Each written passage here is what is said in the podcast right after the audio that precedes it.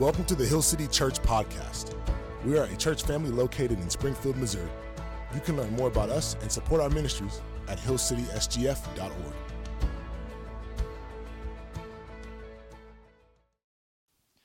1 Samuel 17, 4 through 11.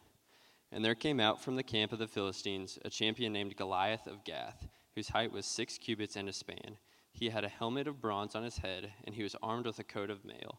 And the weight of the coat was 5,000 shekels of bronze. And he had bronze armor on his legs, and a javelin of bronze slung between his shoulders. The shaft of his spear was like a weaver's beam, and his spear's head weighed 600 shekels of iron and his shield bearer went before him. He stood and shouted to the ranks of Israel, Why have you come out to draw up for battle? Am I not a Philistine, and are you not servants of Saul? Choose a man for yourselves, and let him come down to me. If he is able to fight with me and kill me, then we will be your servants.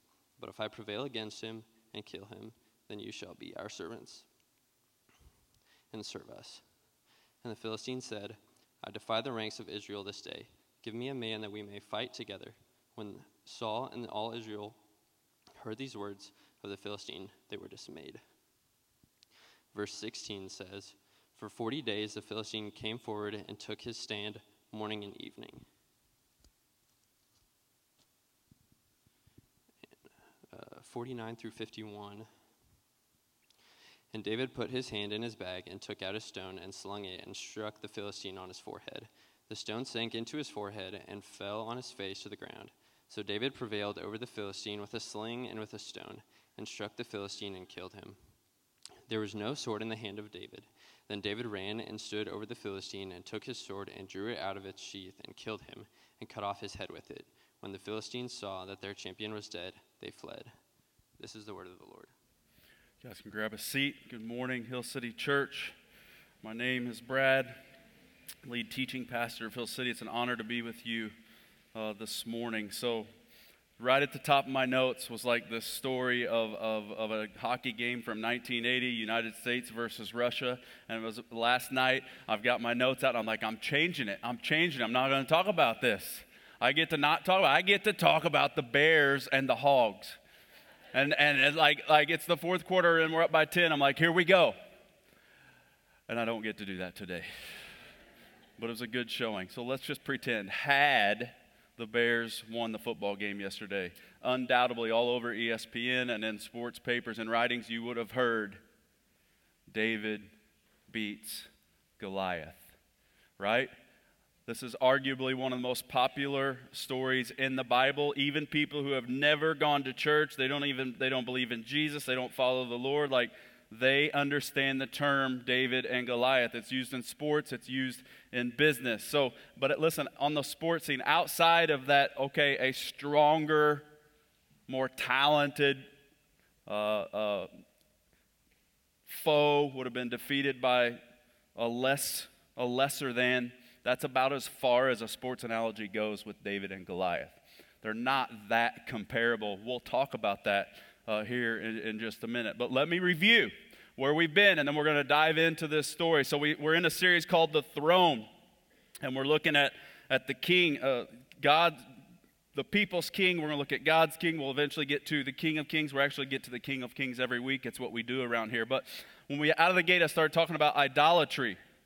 And that idolatry was anything that sits in the seat where God is supposed to sit. In other words, anything, hear this, anything that we might go to in order to find our worth, to find our value, to find our identity, or let me add, to find our confidence. That is an idol. Israel wanted a king, and they wanted a king, and in that king they would put their confidence. They, would, they, they wanted a king to go before them in battle someone they could be proud of. And guess who they got? They got Saul, who stood head and shoulders above everyone else, literally head and shoulders. He was tall. But Saul was not very good at his job. We saw that because he did not obey God. He didn't listen to God. He, he did not do what he was supposed to do. So God chooses David. That was last week.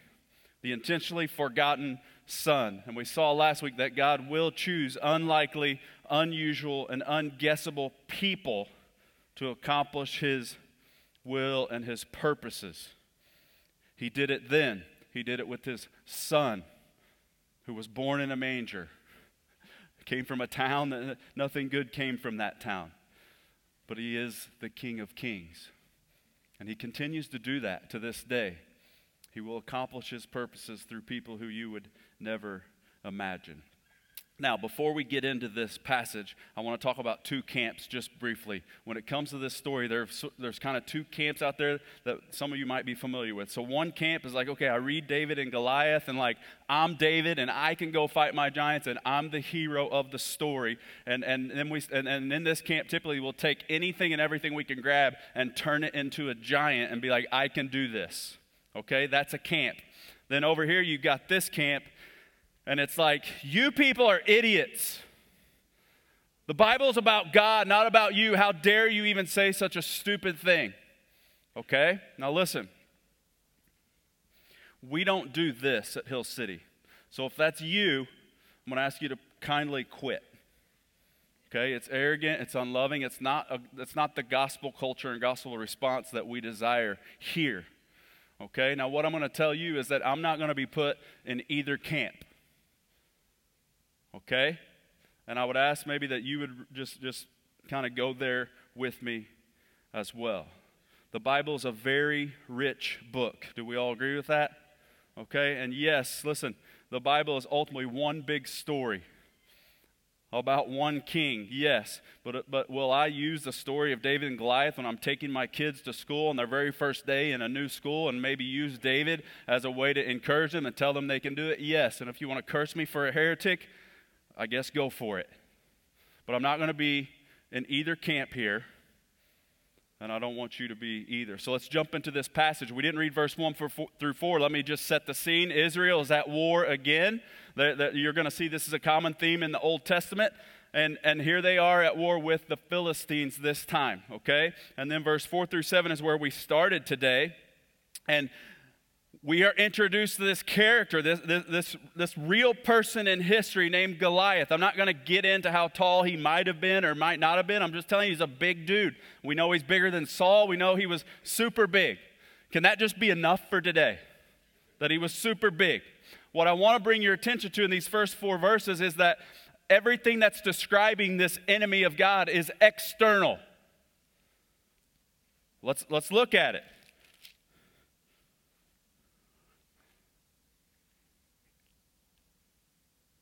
Whose height was six cubits in span. He had a helmet of bronze. He was armed with a coat of, of, of mail. Okay, this would have been a scaly looking uh, type of protection. There's a lot we could talk about there, right?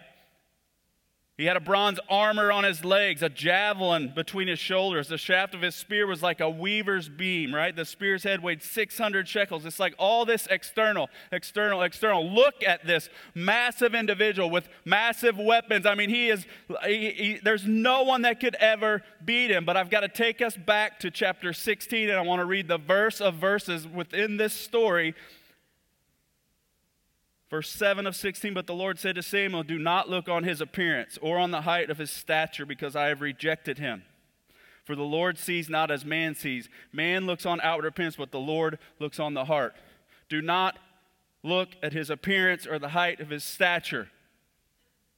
So, right out of the gate, we have this massive person, and it's all an external description.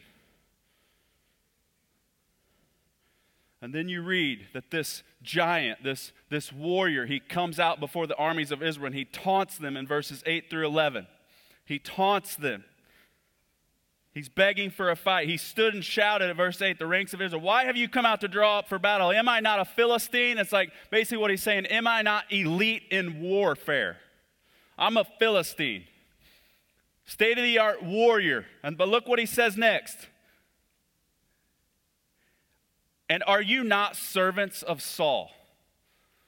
Now, if you've read this story, that sentence could be lost on you. But here you have this massive guy, big time external, uh, uh, uh, external uh, description, but he's, he, he's, he's sorely mistaken when he says, Are you not servants of Saul? See, Goliath didn't know who he was talking to. But only if the Israeli armies and Saul would have known who they were only if God would have told them. And then not just tell them, only if God would have just written it down so they wouldn't have forgotten it. Oh, you mean like in Genesis chapter 17? This is going to be important. When he's talking, this is this is this is when uh, God's talking about this covenant of circumcision. Remember that the covenant of circumcision. I'll come back to that. And God says in uh, Genesis 17, 7 and 8, and I will establish my covenant between me and you and your offspring after you. The, the offspring after them would have been this Israeli army. I will, I will be God to you and your offspring after you. And I will give you and your offspring after you the land of your sojourners, the land of Canaan, for an everlasting possession, and I will be their God. That's what God said. Man, I'm glad he wrote it down. Oh, but he didn't just write it in Genesis. Let's go to Exodus chapter 6, verse 7. Say therefore to the people of Israel, I am the Lord, and I will bring you out from under the burdens of the Egyptians, and I will deliver you from slavery to them, and I will redeem you. God redeemed them. He goes on to say in verse 7 I will take you to be my people and I will be your God. I'm so glad God said this and he wrote it down in Genesis and he wrote it down in Exodus. Oh, but then he said it again in Leviticus chapter 26 I will make my dwelling among you, my soul shall not abhor you, and I will walk among you and will be your God, and you will be my people. Thank goodness that God said this, and He wrote it down in Genesis and Exodus and Leviticus, but then He said it again in Deuteronomy. Chapter 7, verse 6 For you are a people holy to the Lord your God. The Lord your God has chosen you to be a people for his treasured possession out of all the peoples who are on the face of the earth. Listen, this is who God said that they were. And Goliath says, Are you not servants of Saul? And someone should have stood up and said, No, we are servants of the Most High God. You have it wrong. But they didn't do that. They actually started to believe the lies that Goliath was spewing. He spoke an untruth, and Saul and the Israeli army believed the lies. In other words, they did not see things as they truly were. Remember that. They did not see things as they truly were. So I want you to get this point and take it home with you. Who a person is, is who God says they are. And you're going to hear lies, people telling you who you are. And you're going to have to have enough courage to say, That's not who I am. I know you knew me in high school, and that's who I used to be. That's not me. Don't believe the lies. See things as they truly are. So got to move on in the story. So verse 9, now Goliath proposes a deal. You guys know this if you've been in church. He's like, listen, give me a guy to fight. If I win, you all are my servants. If this guy wins, we will be your servants. Verse 11 says this When Saul and Israel heard these words of the Philistine, they were dismayed and greatly afraid. They bought the lie. And here's what it caused them to do they walked by sight and not by faith. That's how the New Testament would word it. They see this massive opponent and they're, they're scared at what they saw. But let's go back. Do you remember? Hey, give us a king. Do you remember that? Give us a king that will go before us in battle. And God said, okay. And he gave him a king head and shoulders above everyone. This is, this is him. Go before us in battle. You are the one who will be proud of. You are the one we're going to put our confidence in. And here we see that very king scared to death. See, Saul was actually Israel's giant that they would parade, but it didn't work. He was the one that was supposed to protect them. He is where they put their confidence. It was a misplaced confidence. Remember that.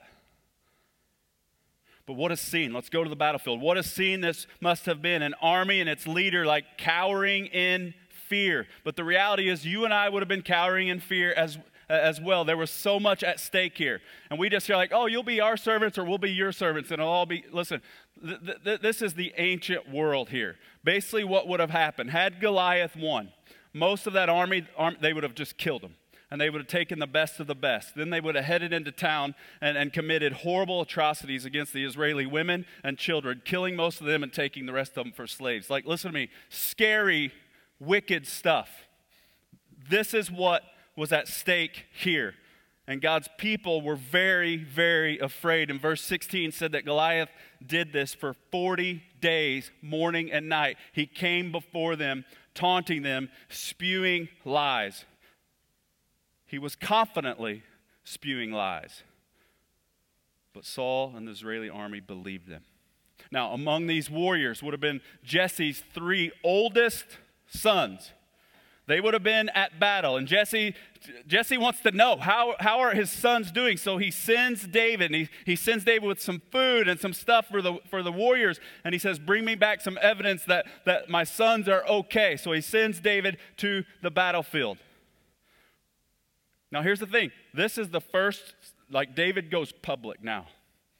David is on the scene publicly. Remember, his anointing was in private. He goes back to the fields, right, to his sheep. Right now, David comes on the public stage for the first time. He arrives, he makes his way through the armies, he gets up to the front lines where his brothers would have, would have been waiting for a possible battle. And verse 23 says this As he talked with them, that's his brothers, behold, the champion this is what they called Goliath. The Philistine of Gath, Goliath by name, came out of the ranks of the Philistines and spoke the same words as before, the same words that he did 40 days before. But there's a little sentence at the end of verse 23, and this time it says this And David heard him. So he's talking to his brothers. He hears the guy yelling, and he, and he hears him.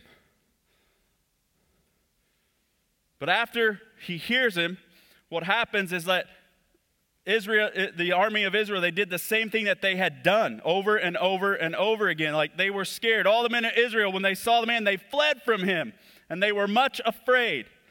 And as they're running away, they're like, Have you seen this man? Have, right? See the external? See what they're looking at? Have you seen this guy?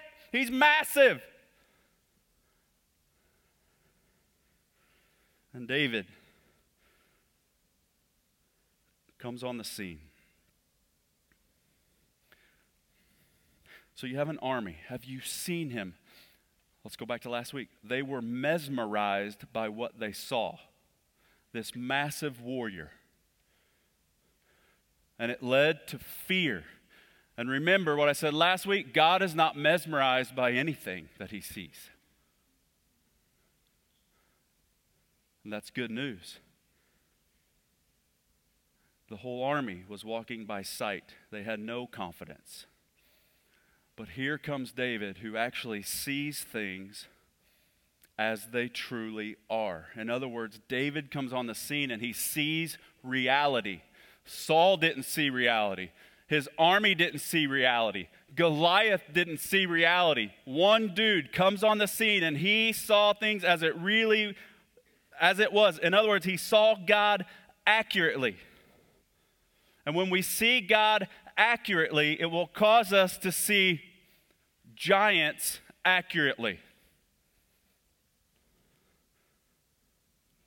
Goliath, he lies over and over. Israel starts to believe it. David comes on the scene. He's the only one that is speaking any kind of truth. Look at verse 26. And David said to the men who stood by him, What will be done for the man who kills this Philistine? and takes away the reproach from Israel. For who is this uncircumcised Philistine? That he should defy the armies of a living God.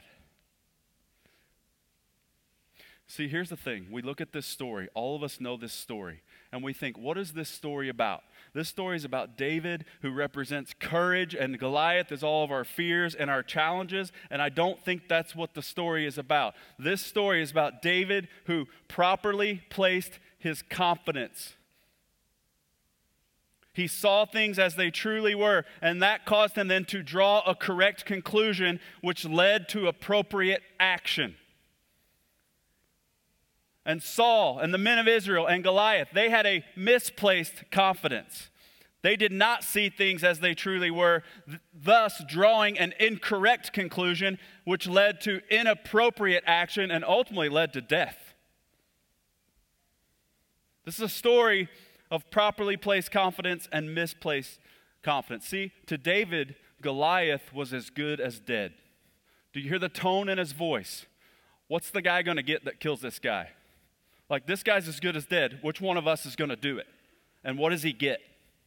Goliath was as good as dead to David because he saw things as they truly were. So, what do you mean, Brad? Here's the lie that this was some unbeatable giant. That's what everyone there thought. But to the one who saw things as they truly were, the one who saw reality, this was just an uncircumcised Philistine. He was as good as dead. And what did this Philistine do? He defied the armies of the living God. If you write in your Bible, just underline living God. He defied the armies of a living God. David was passionate about the honor of his living God. See, David never once looked at Goliath and called him a giant. David never once looked at Goliath and said, Hey, the bigger they are, the harder they fall. He never said it. He just called him what he was. He was an uncircumcised Philistine. David remembered what was written in Genesis at that covenant of circumcision when God said, This is my covenant to you. I will be your God. And David said, That's us. He's an uncircumcised Philistine. He's as good as dead.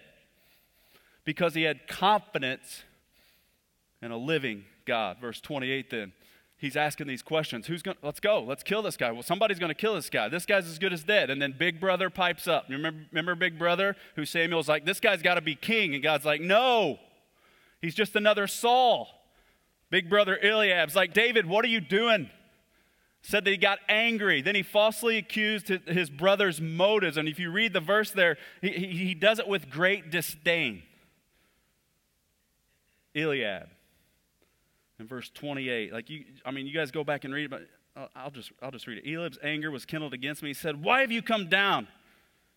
Like, don't you have some sheep to watch, you little punk? That's his tone. There's great disdain there. David, I'm sure, was used to it. So let me just stop and let me just give some of you some encouragement out of, the, of this, okay? Step kind of out of the sermon. Let me just give some of you need to hear this, okay? Um, you can't you can't let it stop you when you're the one walking by faith. You're following Jesus. You're doing what God has called you to do. And those closest to you who should love you the most are the ones that treat you with disdain because of it. See, this still happens. But David didn't let him stop, let it stop him. I don't want you to let it stop you. That's just, that's just, uh, just a side note. But listen, it wasn't just Eliab. So David didn't just have to go up against his brother who, who had disdain, he also had to go up against Saul. Verse 32 and 33 says this David said to Saul, Let no man's heart fail because of him. Your servant will go and fight with this Philistine. And Saul said to David, You're not able to go against this Philistine to fight him. You're just a youth. This guy's been killing people since he was a youth. You can't do this. And David, here he goes again, speaking truth into the situation, right? He, he starts to tell Saul, hey, listen, let me tell you some things that happen. Your servant has struck down both lions and bears. So, what is he talking about? The verse before that, remember, he, he kept sheep. And when lions and bears would come and try to snatch a sheep from the flock, David had killed lions and bears. And then listen what he tells Saul. Listen, this uncircumcised Philistine, he's going to be like one of them. He's as good as dead. But then David said, The Lord, Yahweh, God, the living God, who delivered me from the paw of the lion and from the paw of the bear, he's going to deliver me from the hand of this Philistine also.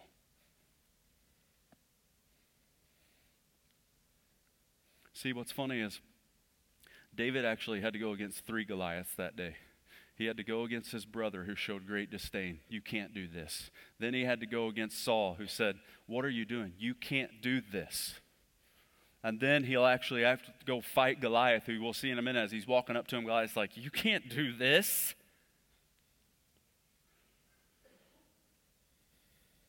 He saw things as they truly were. But listen, where did David place his confidence? He didn't tell Saul, I'm an awesome shepherd. I'm so skilled at fighting. I've worked so hard at this. I've given my life to this craft. I am good. I can kill things. That wasn't his posture. He said, God deliver me from lions. God delivered me from bears. God will deliver me from this Philistine. See, with David, we see properly placed confidence. How did David get here? How was he able to do this? Because all around David was fear. People full of fear, gripped with anxiety, right? They were hopeless, they were powerless. This is over. Like, like we're as good as dead. David comes on scene and said, No, this giant is as good as dead. Like, how is that possible? Is David on a different battlefield? He's in the same place. How does he do this? Well, he faced this challenge just like he did lions and bears he went with a living God.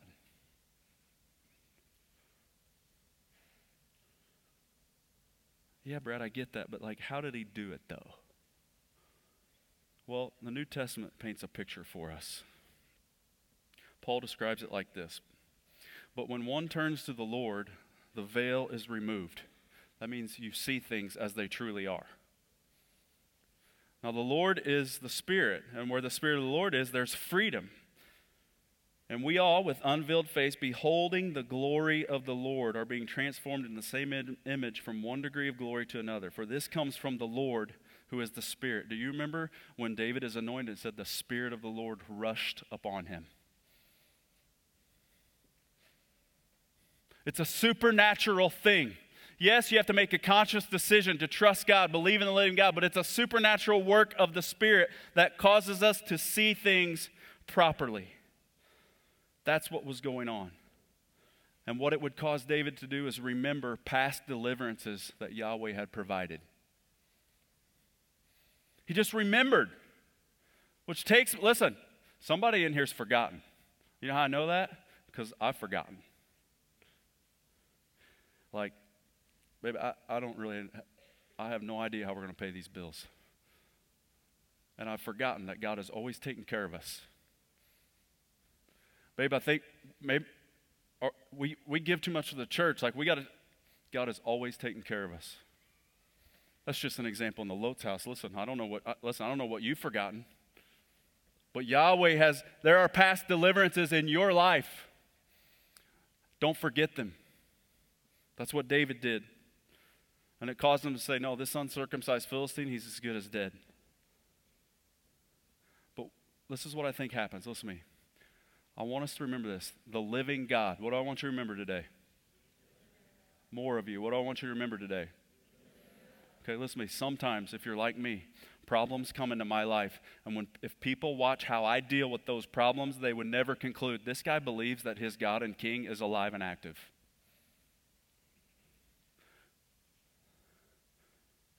Sometimes I forget. I need you all to remind me. I need to be taught over and over again that my king is alive and he's active. So here comes Saul. He's like, fine, okay, David, I guess I'm going to let you do this. Verse 38 and 39. But look, here's what you need you need these tools, you need these weapons. There's no way, listen, you got to have this stuff. Saul had continued to put his confidence in the wrong thing. He put his confidence in the same tools that the world put their confidence in. You got to have this sword. You got to have this protection. You got to have this. And David's like, I can't even walk with this junk on. Like, no, I, no, I'm not wearing this stuff. Just listen, leave me alone. Let, let me go do this with my shepherd tools.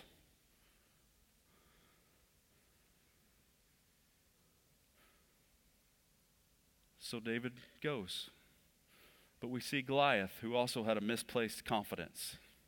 See, Goliath had confidence in himself. Goliath had uh, confidence in his accomplishments. Goliath had confidence in his power and his might and his weapons. And then we see one of the more epic trash talking sessions in all of Scripture, where Goliath, 43 and 44, we see this misplaced confidence. The Philistine said to David, Am I a dog that you would come to me with sticks? See, he didn't know who he was fighting.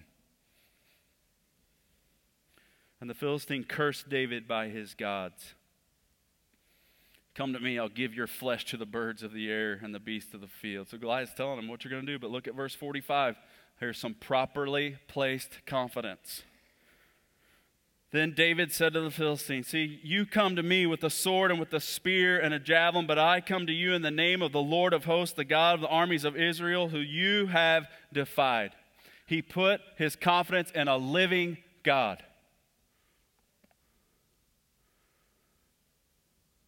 properly placed confidence, and then the epic battle, right? This is why sports analogies are not good for David and Goliath. Let me tell you, if, if, if Missouri State had walked in to Arkansas yesterday and beat them like 70 to nothing, that would have been David and Goliath. But we see these sports battles, there's this back and forth, and the little guy just pulls it out, right? That is not this battle. This battle is two verses long. David gets some stones, slings one, boom, dead. That's the battle. The ep- this epic battle scene, two verses long. And he goes and he stands over this giant, grabs his own sword because grabs the giant sword because they didn't have it. He cuts his head off. Game over. So now we got to talk. You guys know the story. Just application after application. We could be here all day. But what is it that God would have for us, Hill City? What is it? We're in this story. What is it God would have for us today? I want you to see a few things this morning. I want you to see that Israel won the battle, but one man did the work. Look at me. David David didn't rejoice alone. Right? He wins. You think he's like, everybody else sit down and shut up. I did this. Israel rejoiced. You can read later in chapter 18, like the women are coming out singing and they got their tambourines, they're dancing. Everybody got the win. One man did the work. Which takes me to a very important doctrine that I want to teach this morning. Doctrine of imputation. I know it's a million dollar word. But here's what you need to understand David did not fight for Israel, David fought as Israel. Had he lost, all of Israel was in big trouble. All of Israel got the win that day. And David's win was actually imputed to his people. His, his people got to call the win for himself. Now, why am I bringing this to your attention? Because this is absolutely a picture of what the son of David, who was going to come 1,000 years later, like, and, and he came on the scene and he saw things as they truly were, just like David. And he would go to a cross where he was killed, he was buried, he was raised again. And in that, he defeated sin, he, defeat, he defeated death, he is absolutely alive. He is a living God today. He is sitting on his throne today, and he got the win in all of that work, and we did not move a muscle. That is really, really good news.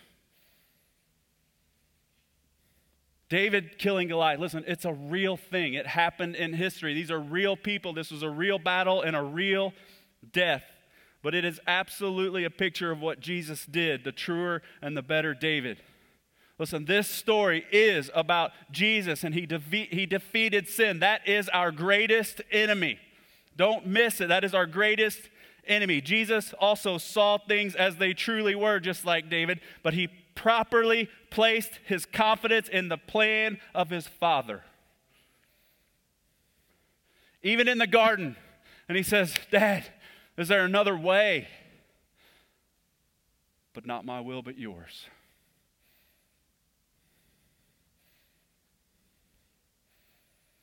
See, that's good, Brett. I know that. I mean, I know the Bible's about Jesus, but what about our everyday lives? Like, what about our day to day? We teach this here. Do you know that we can be like Jesus? As we grow, we can become like Christ. Anybody ever heard those, right? I know it sounds churchy. Listen, we can be like Jesus. We can see things properly, and then we can properly place our confidence in Him, and we can have victory. The Bible says we are actually more than conquerors through Him who loved us. So, how do we learn to do this? It's through discipleship. You get into communities of people that can, we can remind one another. We can learn more and more about Jesus, and we, we can become like Jesus. Listen, but we can certainly also be like Saul. We can be like Goliath, and we can improperly place our confidence in things. We've talked about this. I don't unapologetically, unapologetically, I'm going to talk about it again. Some of you put your confidence in a relationship.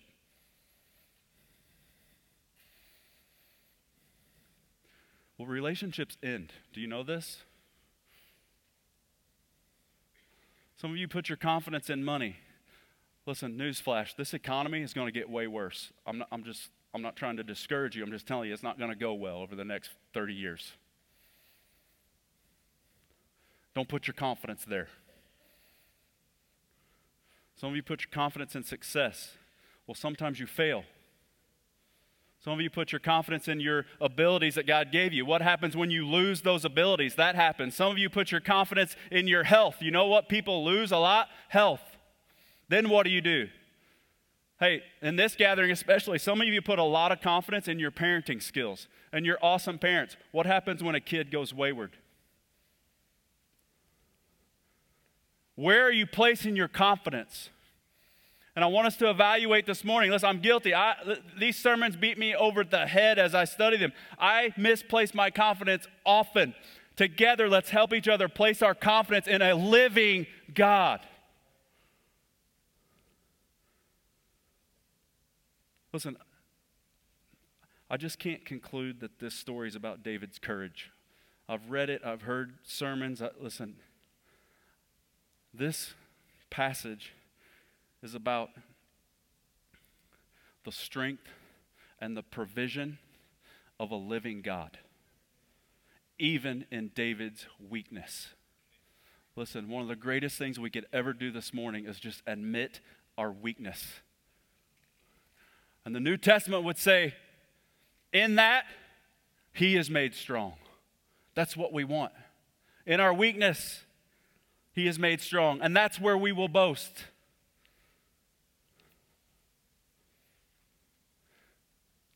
If you're serving communion, I want you to come forward. So here's what I think would be tragic. Two things would be tragic today, okay? So I really want you to hear this. It would be tragic for somebody in here to hear today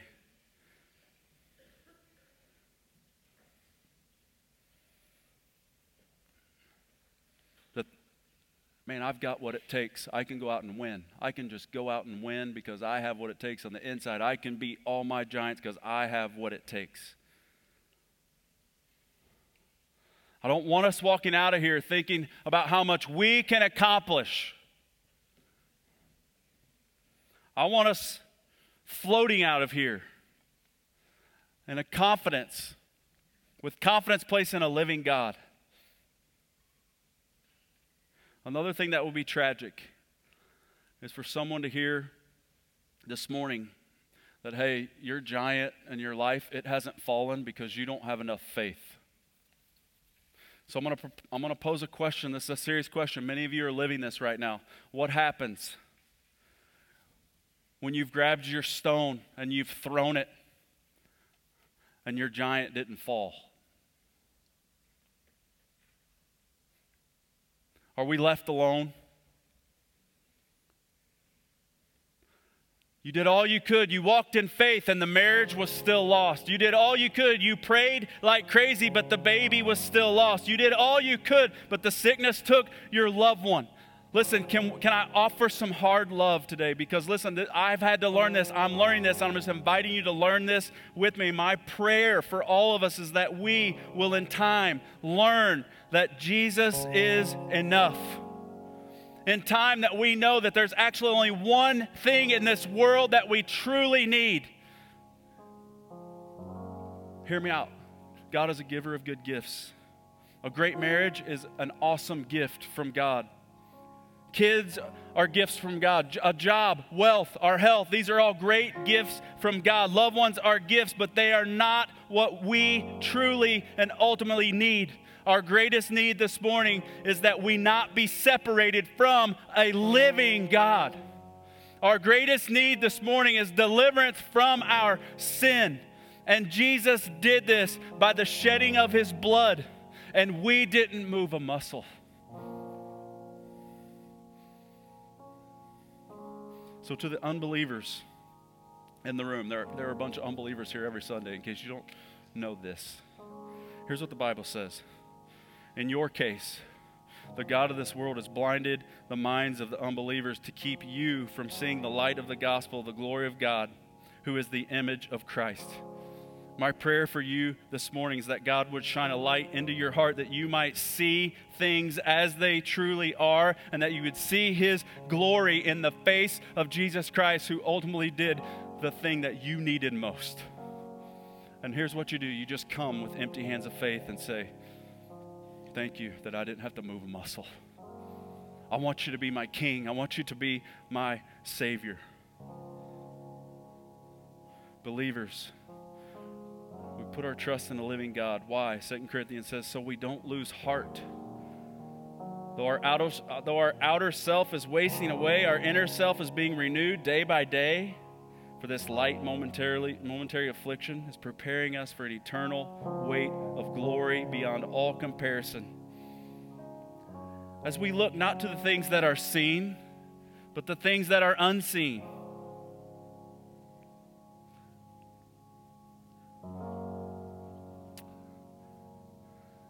So we're going to receive communion.